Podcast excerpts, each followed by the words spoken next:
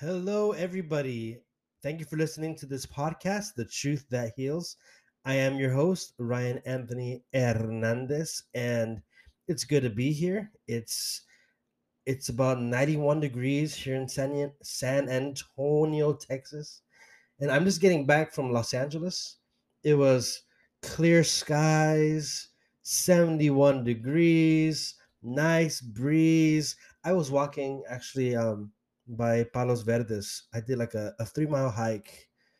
Didn't break a sweat. Beautiful weather. I can I can see the waves of the ocean and you know the blue sky and it was lovely. Except you know, like maybe a few miles uh, another direction, you see sadly all the um, graffiti and yeah. A- Anyways, so but let's focus on the good stuff. So California, I uh, had a great uh, Mother's Day adventure. I I went with my uh, lovely mother to uh, LA and we had some good uh, family time and had some family reunions and it was nice and it's uh it's good to catch up with family whom I haven't really seen in years and uh, as you know or for our new listeners I was in a religious community and part of it was uh, kind of cult like so I I kind of claim myself to be a cult survivor. And unfortunately a lot of those uh, relationships were severed uh, during my my 11 years in that religious life. And uh, now to be able to go through sort of like a healing process not only with myself but also with my family and being able to socialize and being able to connect with family from back in the day and even uh even old friendships. Uh when you're in when you're in a cult it seems that all of that is lost. And i was able to you know reconnect rebuild old friendships and make new friendships. And that trip to la uh, it was only about i think five days but uh wow it was uh, such a beautiful experience uh we we prayed the rosary with the uh, Sri Lankan community over in uh, in Orange County. I got to do a lot of um, a lot of eating. That's that's one of the other positives about being in in LA. You're gonna get a lot of good Salvadorian food, good Mexican food, good Filipino food, good everything. And um, I yeah I I use my money wisely uh, because you know when you when you're spending money on good food, uh, it's worth it. So it was really worth it. And um, so so yeah, uh, I'm trying to make this uh, the beginning of this podcast a little bit more positive. Uh, the last episode that I did, I uh, broke down on many of the tactics which were used uh, in the community that I was in, and me as a survivor, uh, I am only I'm only sharing what I went through and my point of view. And I am so happy when people tell me, "Hey Ryan, I didn't go through any of those things." I am so happy. You want to know why? Because the things that I went through do not belong in a religious community. So when people tell me, Ryan, all those things that you're you're talking about, uh, I didn't I didn't see any of it, or I didn't go through any of it, and I say, praise the Lord, man. That's good because you know the the goal of religious life is to follow Christ more closely, to have that freedom to discern, and not to be abused. Uh, unfortunately for me though these things did happen and uh, there were periods where there is abuse there is manipulation there is gaslighting uh, there is it just it builds when you're in a cult like environment it builds a confusion and it also permits if, if you it, you're in a position where you permit the abuse. You allow it and you give it you give it a, a pass. Because in your mind it's for a greater good. So so many times people ask me you know why did you stay there? And you know my answer is that at the time i didn't know that it was a cult. I didn't know that they were using cult like tactics. And like the twist in my experience is that if i'm with another superior who's good they would apply more of the christ-like tactics of um you know charity compassion. And i would see more of a a christ-like uh, environment whereas when i'd be with other superiors especially under the leadership of father bing it was very cult-like. And uh, I'll, I'll give an example. Uh, with all of the uh, conspiracy videos that they would show us they would really instill a lot of fear. And that would that would give them the go to to make us believe that we're going to get blown up we're going to get killed we're going to uh, uh, have to uh, live underground and and all these things i'm not saying it's it's never going to happen or world war three or any of those things but there was such strong emphasis on making sure that the members were scared as hell that a war is going to break loose.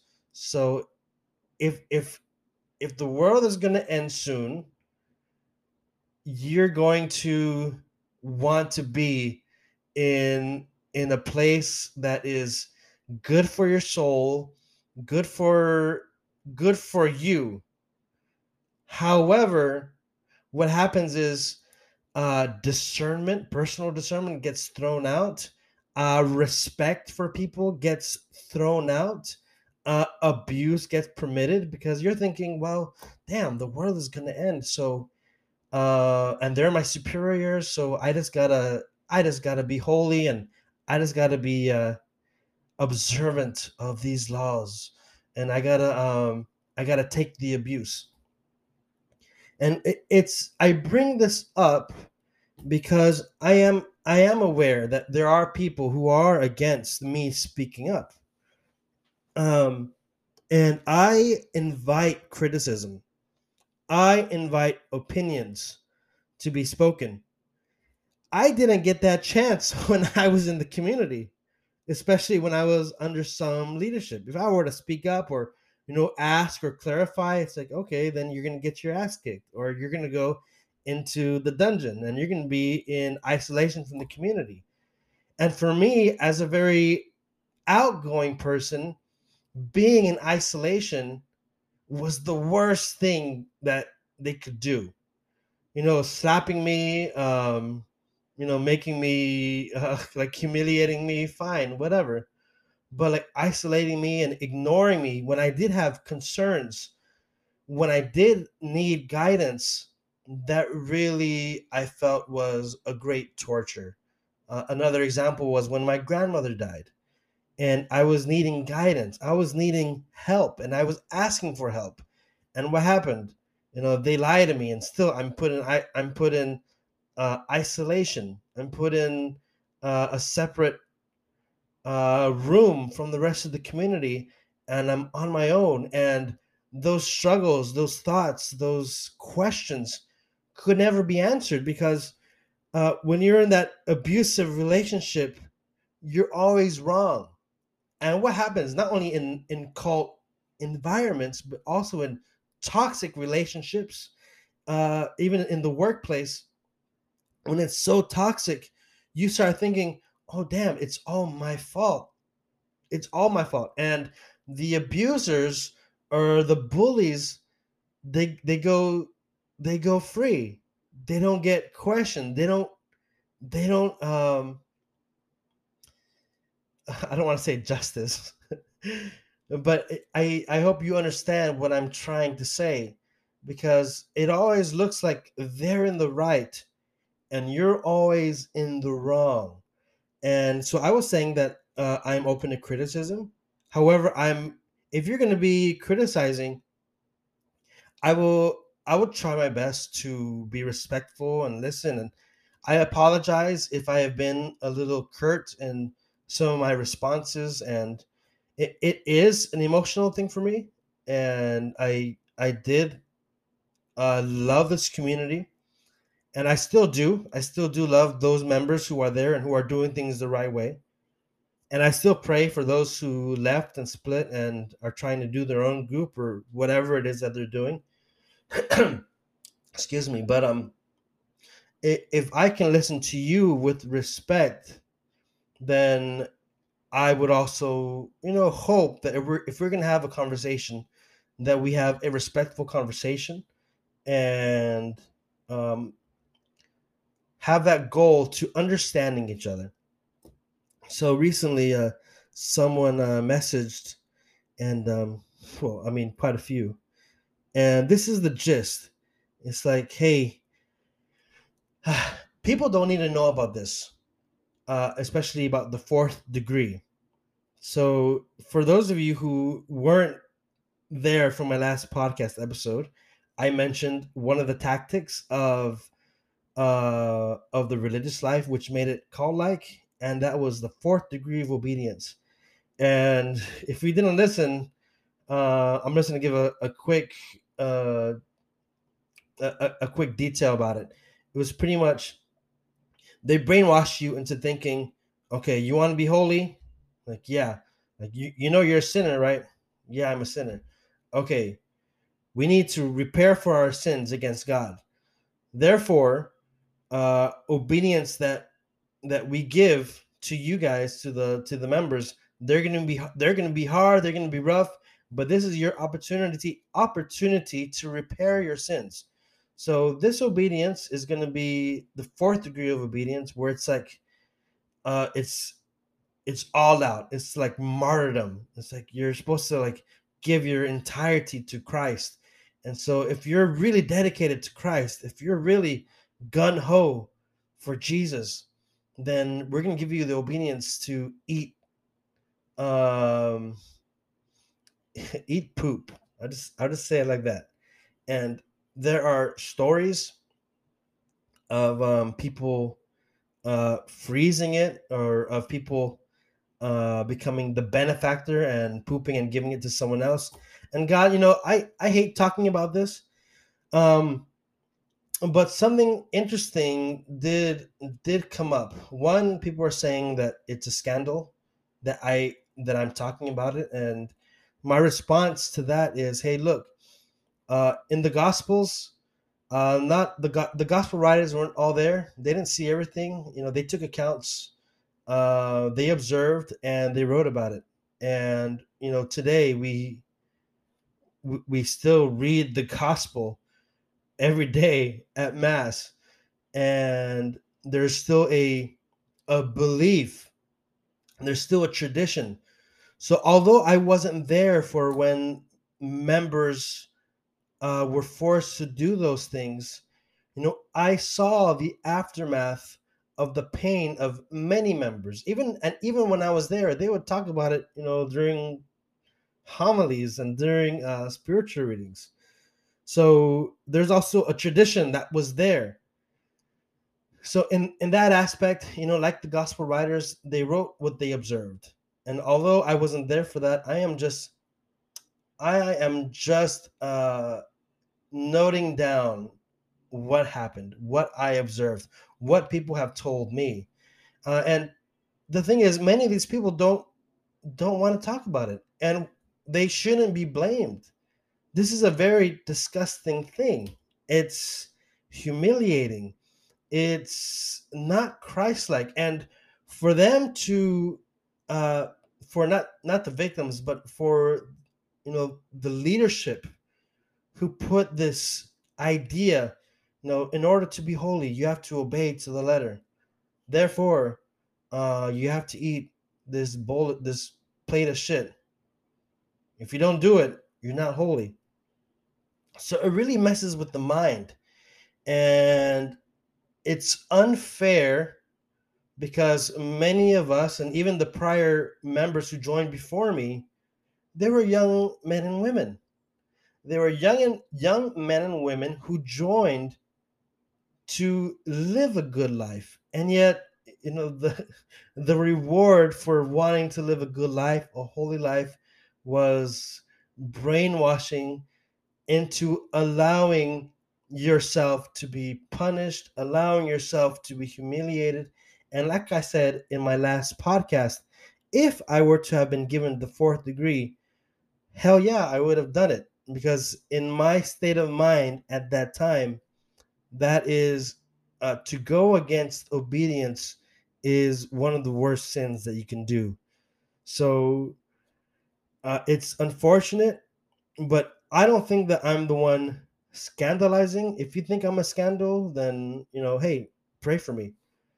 But I think that the ones who really are doing the scandal are that leadership who implemented those things and who made it an environment where you couldn't speak out, you couldn't seek help. And another thing that has uh, come up was um, that I should be quiet. Uh, these things shouldn't be mentioned. And like kind of kind of like with the Gospels, how they how they observed and uh, they they wrote it down. I kind of see myself as a historian. I'm not no history major or anything like that, but I lived through it and I lived to see the tradition. I lived to see the pain, and I am just writing down uh, what I saw. So if anyone, you know, says different, then you know, go ahead, speak speak your truth. If if you didn't go through fourth degree, or if you never knew about it while you were there, then amen. That's how it should be. Those things shouldn't shouldn't happen. But I do have some uh, statements from a couple members who were there, and I'm going to to read uh, a little bit of our conversation. So this is what I asked this one person. I asked him, "Did you ever see Father Bing or other superiors do fourth degree or eat poop?" I've been told by some that it happened, but not sure if that was true. I was told that if I were given that obedience, I would have to do it. So I was always scared. Now, this is the response. And mind you, I'm not giving any names out, and I'm not going to give, uh, I'm not going to quote areas where, you know, they've told me not to quote. Uh, and of course, there's that uh, anonymous. I can't say the word. They want to be anonymous, so I also have to respect that. But I'm going to read the the response that I am. I I believe um, I believe this is uh, safe for the identity. Where uh, this person responds regarding the fourth degree. Yes, that is true. I have seen and with them doing it. But as far as I know, doing it for reparation, end quote. So that that's the thing. You know, they the superiors and in that time that was under the leadership of Father Bing, Mother Agnes. You have other priests. I don't want to mention their names because you know I don't know where they stand. But you know, they really drove this idea of reparation, reparation, reparation. And it gave them a pass to really abuse. And that's not right. And so I'm I am only you know writing down what happened. I'm just writing down the history. So if you're mad at me, it's like you got to be mad at them too because they're the ones who did the crime. They're the ones who twisted what reparation means. And I'm not going to get into the theology of reparation here. Uh, I think that reparation can be a holy thing, it can be a good thing. But in this case, it went into a totally opposite where it's corrupt, where it's power hungry, where it's that that thrill to humiliate, that thrill to put people down. And so these members you know they're older now but you know at that time they were younger younger men and women. They were fed those those lies that this is reparation this is for the salvation of souls. And maybe you know you know i give it to them. They did it because they had pure intentions.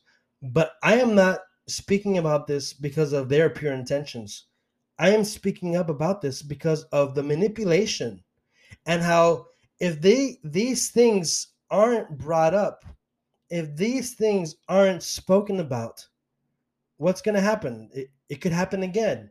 Or what if um, someone didn't take it well? I mean, who the hell's going to take, you know, eating eating a plate of shit good? You know, you know, you know, you never take that well. But um like look at look at Canada and if you've seen uh like the the orphanages which some Catholic communities had I believe it was in the uh, 1800s, early 1900s. There was so much abuse. There was even deaths. And all of that got swept under the rug. But now it's coming to light. And the sad thing is that uh, those abusers were not held accountable. They were not confronted. And I think that this is this is a chance where you know those those abusers they can also do their own reparation if they believe in repar- reparation so much. Maybe the reparation could be a hey i'm sorry. Yeah we allow these abuses you know to be open to be honest so that these things don't happen again. And like in canada so there was all these abuses and then you see like all of these graves of uh, the native the native children who died or of mal- malnutrition and these are crimes which were swept under the rug.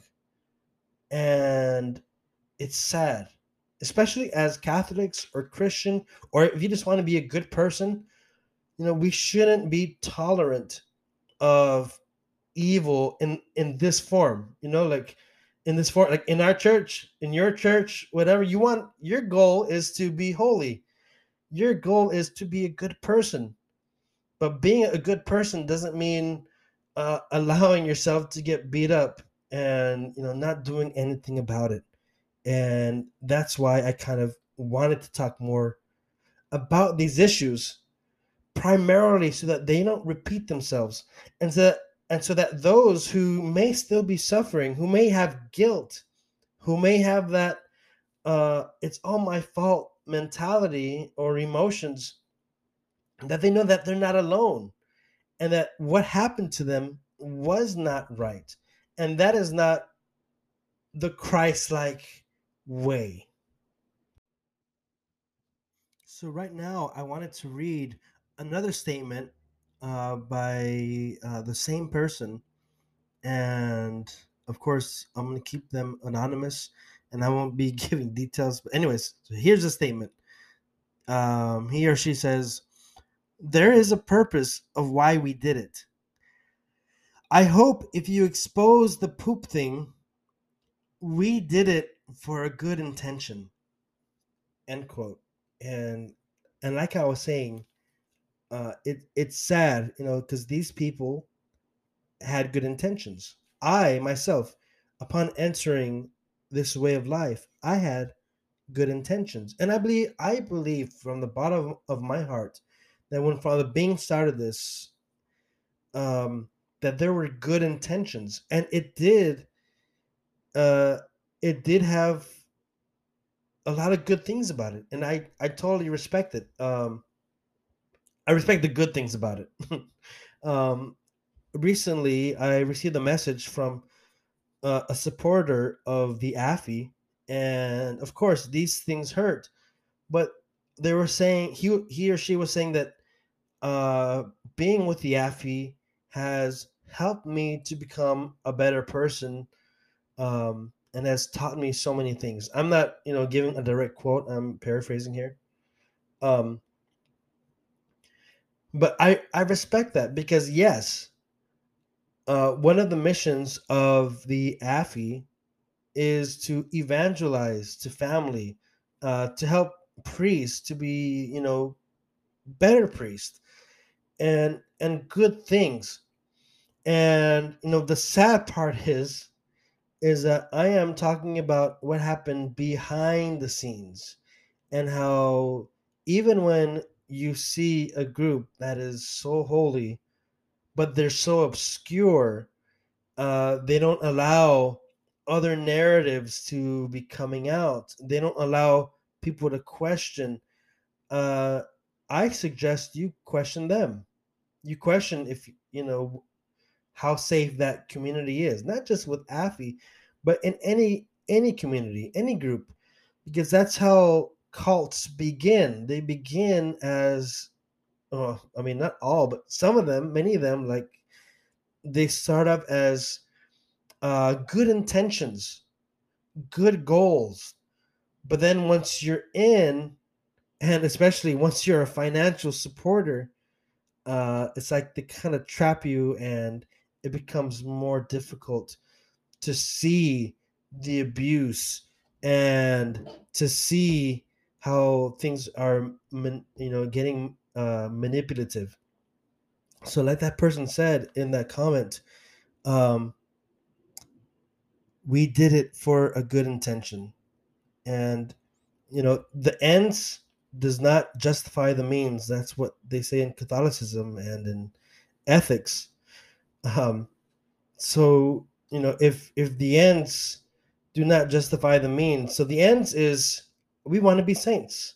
We want to be holy. We want to be uh, martyrs for christ so the means is we're gonna make our members eat shit or we're gonna have to have uh, extreme monitoring and we're gonna have to have sleep deprivation and if they're falling asleep we have to get a stick and poke them no those means are not the Christ-like means to become a saint. And I think it's it's good that these things are coming to light. Uh, you may disagree with me, but I think it does have a bit of healing that these things aren't in the vault of secrecy. That these things can come to the light because many do need healing. Uh, many do need to know that it wasn't their fault because hey, if if you were in a cult, not not only with our group but anywhere, and you come out, especially if you come out damaged through so much abuse, like one of the the biggest uh, mountains that you may have to climb is that is that mountain of it's all my fault it's i'm the one who deserved it and you know, I'm the bad person here, I'm evil. You have to understand that what happened is not your fault, that you were a victim, that you were vulnerable, because that's what cults do. They get you when you are vulnerable. And what is a religious life supposed to do? Religious life, religious community, they're supposed to allow discernment, free discernment, and they're supposed to allow, uh, you know, um, that freedom to choose without any bias. So there, it's like, oh, if you leave, you know, gosh, you're not going to be blessed by God, man. Oh, but hey, good luck discerning. You know, have a good have a good time discerning. So it's it's the discernment that they allowed there was more fear based. And that's not what religious life is. Um, and I was saying how, you know, how the guy mentioned good intentions, but the ends do not justify the means. And these superiors, especially especially Father Bing, I love you, man, but you you always say you're a canon lawyer. And yet you allow these these things to happen under your leadership when we were there. And then uh, recruiting members underage. Like I was 17 and I was given the impression that I would get a good education, that I would uh, be allowed to finish my homeschooling because I well I was doing high school in LA and I turned I was 16 and right when I turned 17 is when I joined the group. So like the next month I turned 17, July 15, 2004. And August 16th, I was on the plane going to the East Coast. And then later on, you know, you get to read a little bit more about canon law. And I, you know, it's, it's not, it's not right to to do that. You know, just get someone underage, put them out, lie to them, say, "Oh yeah, we're going to give you a good education." I go over there, and yes, I did start doing homeschooling, and while I'm doing homeschooling, I remember the Sith, uh, um, the Sith sisters. Uh, I had I have to specify because I know I might have some new listeners, and if they hear Sith, they might be thinking Star Wars. What what does Star Wars have to do with this? No, Sith sisters. Uh, it stands for the Secular Institute of the Two Hearts. I, I forgot Secular Institute of the Two Hearts. Anyway, so I remember the Sith sisters they were kind of like overlooking uh, some of my the books that I had to read, some of my my homework, and they were like, "Nope, you can't read this. You can't do this." I remember one of the books. I was like, I was really excited to to read was um a William Shakespeare book. I think it was The Merchant of Venice, and they're like, "Nope, they can't. He can't read this. This is hexed." Uh, so I was like, "Okay, like." How, what am I to do with my education?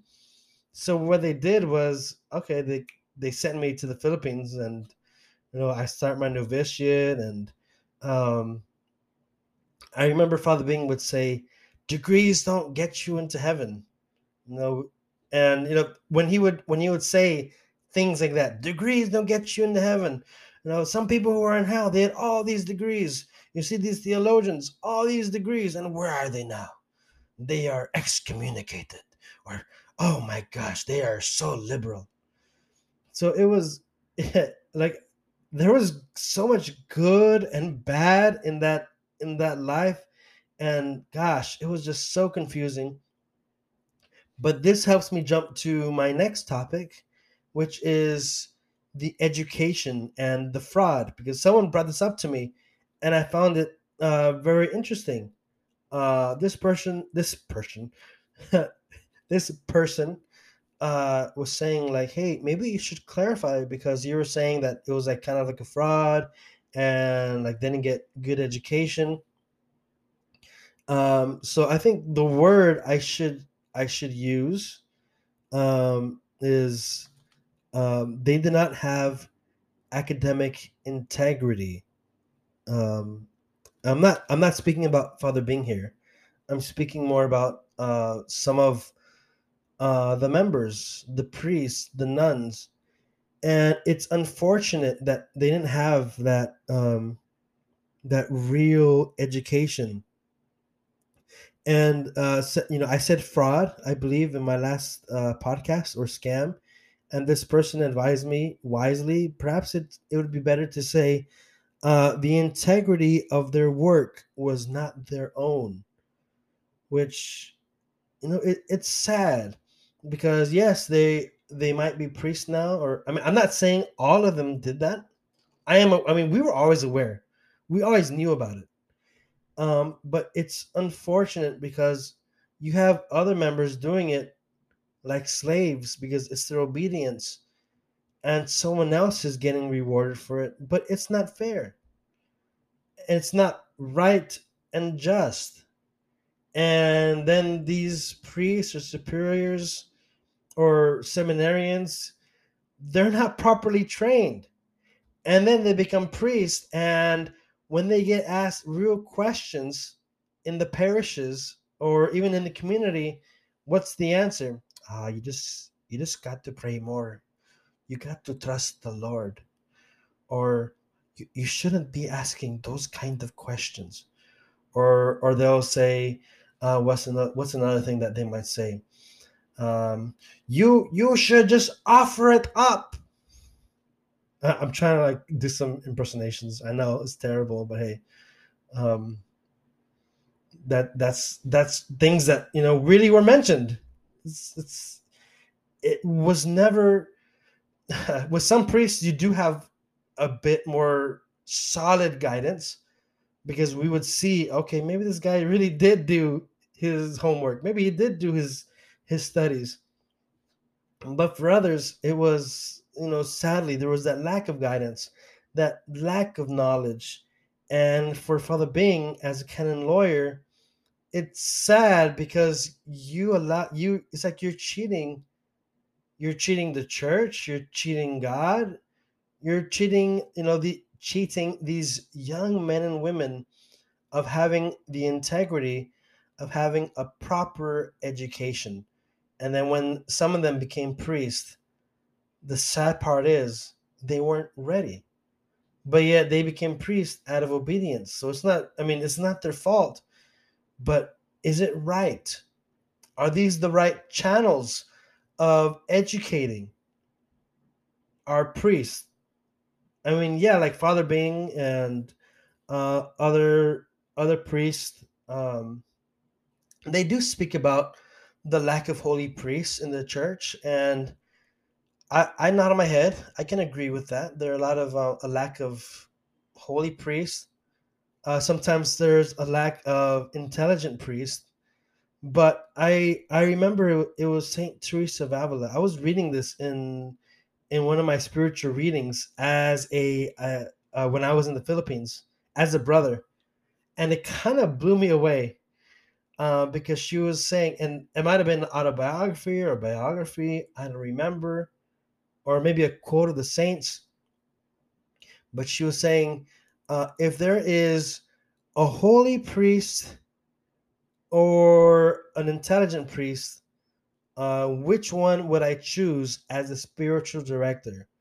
And she mentioned that she would choose the intelligent priest. And so for me, when I was reading that, I was thinking, gosh, um, why not the holy priest? Because like here in my place, you know, a lot of the priests are holy, but obviously you know degrees don't get you into heaven. So what's what's the point of having intelligence? What's the point of getting an education? And she was saying that yes holy priests may have good intentions but they may lead you in a wrong direction. They may give you the wrong advice which is not good for your spiritual journey.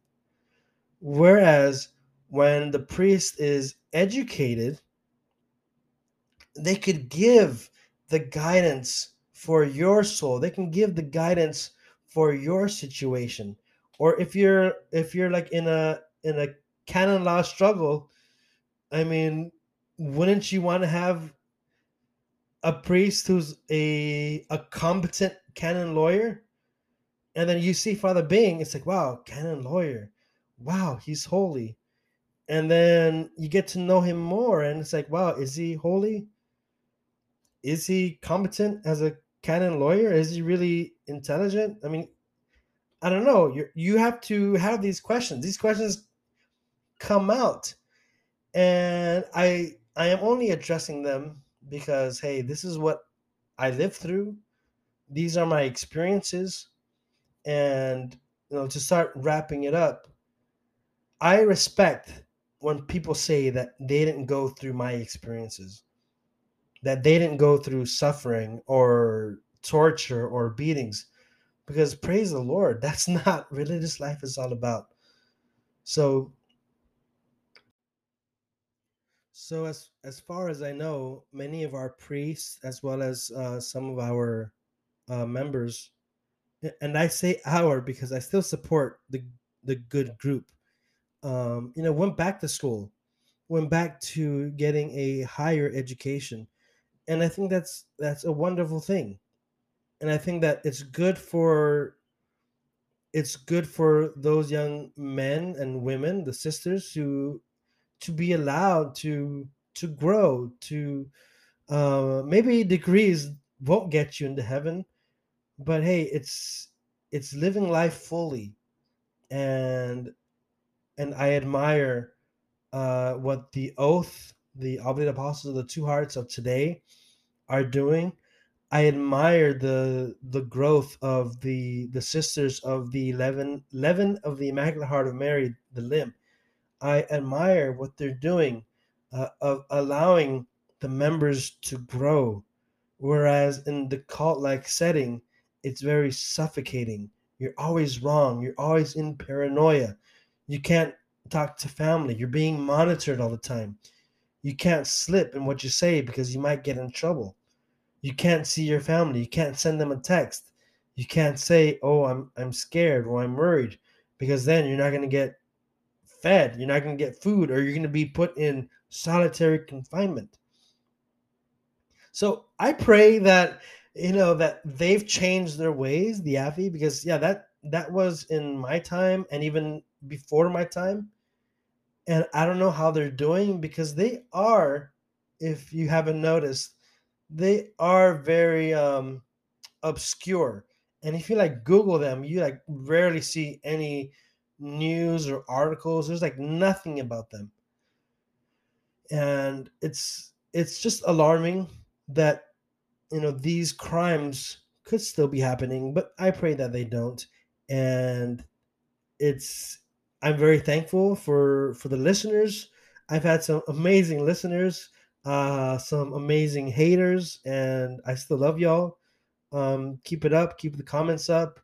Uh, share if you want to talk about it. If you want to give a comment on uh, my uh, Facebook, it is Ryan Anthony Hernandez. I also have an Instagram where you can uh, reach out to me there. My Instagram handle is Tony underscore champ underscore Hernandez. And um, let's continue talking. And if you have any questions or you know any clarifications, uh, feel free to reach out. And I don't want this platform to be a place of hatred or anger, but um, it should be a platform where you can speak your truth uh, and be respected. And at the end of the day, hey, maybe we can go get a beer or coffee or uh, lugao or whatever, whatever the hell you want. Uh, but let's have that respect. Uh, let's uh, be open to dialogue, and hopefully, uh, the more we talk about the these abuses, uh, not only in my community but you know in domestic relationships, uh, in alcoholism, and um, uh, you know like spousal abuse, um, you know, we can bring healing because it's not only in the, in the church or in cults where you see uh, victimization, where you see abuse. It's it's all over. Uh, but if we don't talk about it, will healing really take place? So, thank you very much for listening. I look forward to chatting with y'all on Instagram or Facebook or whatever. And keep me in your prayers, keep me in your well wishes and your good vibes. And God bless. Thank you. Are you still there? Well, right now I'm going to read something about Saint Teresa since I mentioned uh, about her preferences for a a spiritual director. So I'm going to take this from theway.org.uk. Uh, I, th- I guess this is like a little Easter egg for those who are still sticking around. And uh, in this little article, it says Teresa's experience of being on the receiving end of spiritual direction made her value a good director when she found one because she had suffered much from incompetent directors. She was convinced that if she had a good director from the beginning of her journey to God, she would have given herself to God's service much earlier and she would and she would have reached her goal of union with God much sooner. And I wanted to share that because uh, I don't want to just uh, throw out names of saints and uh, make up quotations, but I need to start backing up what I what I say and who I quote.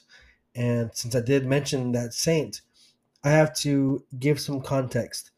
So that's what uh, that article says, and there's more. And there are so many writings of Saint Teresa of Avila and of spiritual direction, of ways to holiness, which I think may be very interesting uh, for the listeners to look into.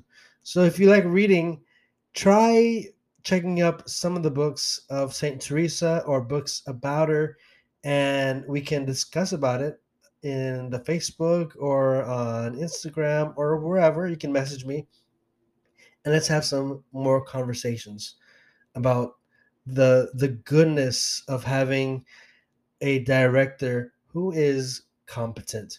So thank you for listening. God bless. Bye bye.